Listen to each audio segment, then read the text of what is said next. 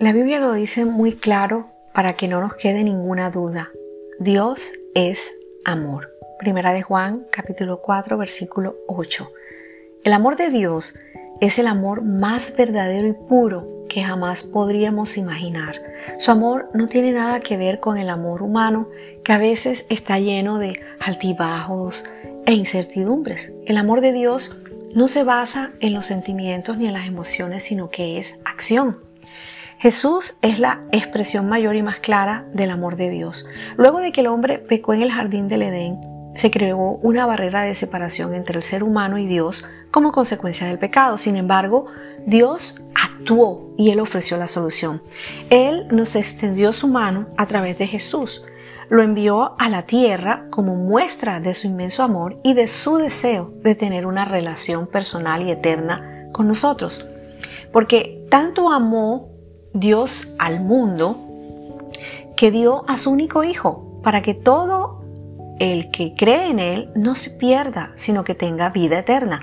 Y Dios no envió a su Hijo al mundo para condenar al mundo, sino para salvarlo por medio de Él. Así está escrito en la Biblia en el libro de Juan capítulo 3 versículos 16 y 17. Pero Dios, además de ser un Dios lleno de amor hacia nosotros, también es inmutable. Y quiere decir que no cambia, que no se puede cambiar ni mudar, que Dios ha sido, es y siempre será igual, desde la eternidad y por toda la eternidad. Su carácter o la esencia de lo que Él es no cambia, no se transforma. Lo que Él es hoy lo ha sido siempre. El Dios que hoy está con nosotros es el mismo del cual leemos en la Biblia. Tiene el mismo poder, tiene el mismo amor y es igual de santo. Y los seres humanos cambiamos constantemente. Nacemos como unos bebés, crecemos y nos hacemos más fuertes, pero luego vamos decayendo poco a poco.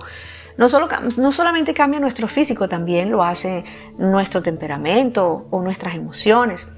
Y la Biblia explica algo sobre esa diferencia entre los humanos y la eternidad e inmutabilidad de Dios en el Salmo 103 y, y dice que la vida del hombre es como la hierba, brota como una flor silvestre. Tan pronto la azota el viento, deja de existir y nadie vuelve a saber de ella. Pero el amor del Señor es eterno para aquellos que lo honran.